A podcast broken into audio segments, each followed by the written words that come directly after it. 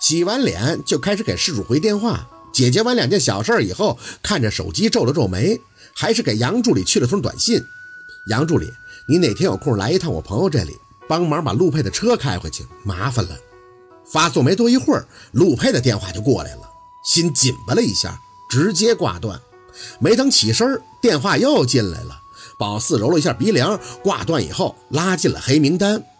铃铃铃，换号来。看着陌生号，有些凝眉，正要挂断，小六走了出来。哎，四姐怎么不接电话呢？啊，接，应了一嘴就放到了耳边。喂，你好，你好，请问是薛先生吗？一个很有礼貌的女音儿。宝四答应了一声。哦，是我，你哪位？啊，你好，薛先生，我是陈总的助理。是这样，我们老板通过温总听说了您，所以想问薛先生哪天有空，想约您见一面，帮我们老板解解惑呀。哪方面的？我们老板说是看阴宅。啊，稍等，我看下行程啊。装模作样的憋了几分钟，这才继续通话。哎呀，我最近几天都不需要外出，你把时间地点发给我，咱们面谈吧。好的，麻烦薛先生了，我马上发给您。放下手机，看着短信进入，心里有几分安稳。忙一点是好事儿。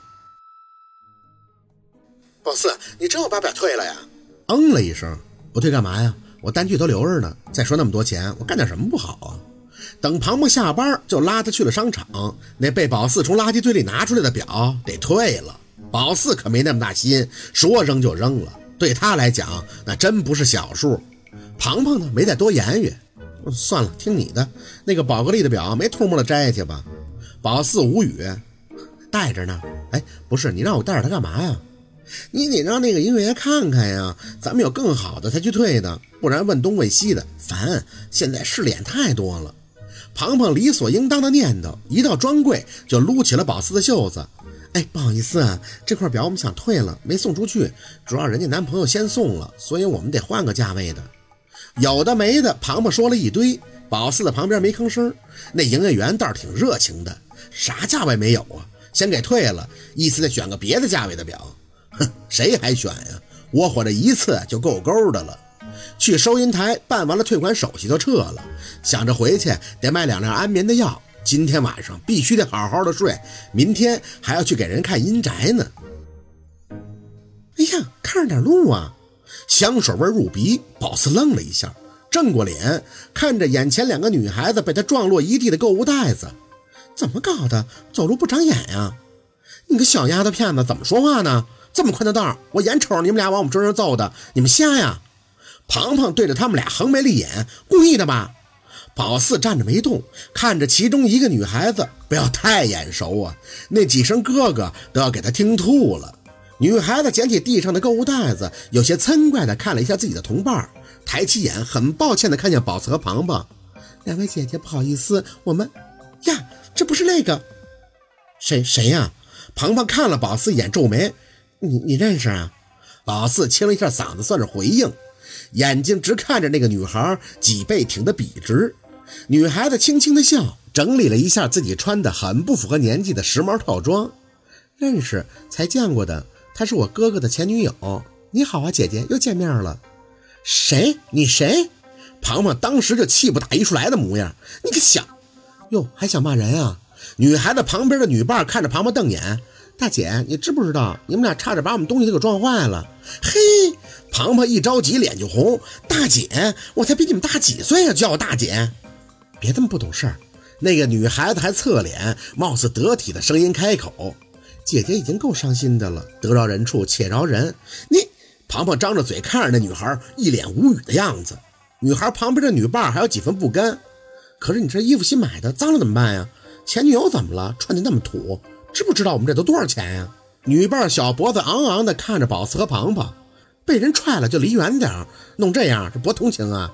真是把你们俩都卖了，都赔不起朋友这声。你再说一遍来。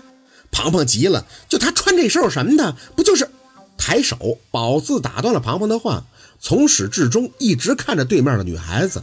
这一身我认识，跪着呢。宝四，你没看庞庞？女孩看着宝四，轻轻柔柔的笑。姐姐，你喜欢我送你一套吧？你去选呀，这个牌子的。哎，不需要，我嫌味儿大。一脸淡然的上下看了他一圈。李锦记的外套，王致和的包，油盐酱醋穿了一身。你姐姐我不是这个风格。哎，你什么意思啊？那个女伴还要炸，女孩子拉住她，别这样，影响不好。姐姐，我没得罪过你吧？说着，有几分难为情的扒了一下自己的衣领，露出红色的印痕。昨晚上又不是我呀，那个什么，那什么玩意儿？庞庞瞪着眼睛就去看，宝四扯着他胳膊，含着笑往前走了两步。女孩子却不知道为什么有些紧张的微退。别怕，妹妹，我是喜欢你才跟你开玩笑的。说着，拉过他的小手，连带着摘下自己戴着的手表，对着他的手腕子一戴，送你了。总得配点小菜才算是穿得漂亮，对吧？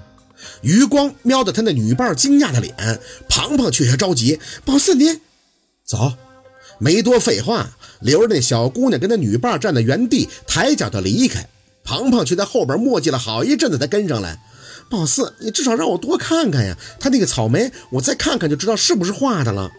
推开商场大门，轻轻的吐出三个字：没必要。宝四，你放心吧，那小丫头片子交给我，不就一个艺校生吗？要上天还？往回走的一路上，都给庞庞气得够呛，扯住宝四的手就开始念叨：“看我不找人给他插个底儿朝天的！”宝四愣了一下：“艺校生？你怎么知道的？”说话嗲嗲的，旁边那个学生证都掉出来了，你没看着吗？没答话，还真没注意，就顾着盯那个庞庞口中说的嗲嗲的姑娘了，也有点较劲儿的成分吧。不给他看毛了，真是白出山了。那两声哥哥在他叫的，都想撕了他。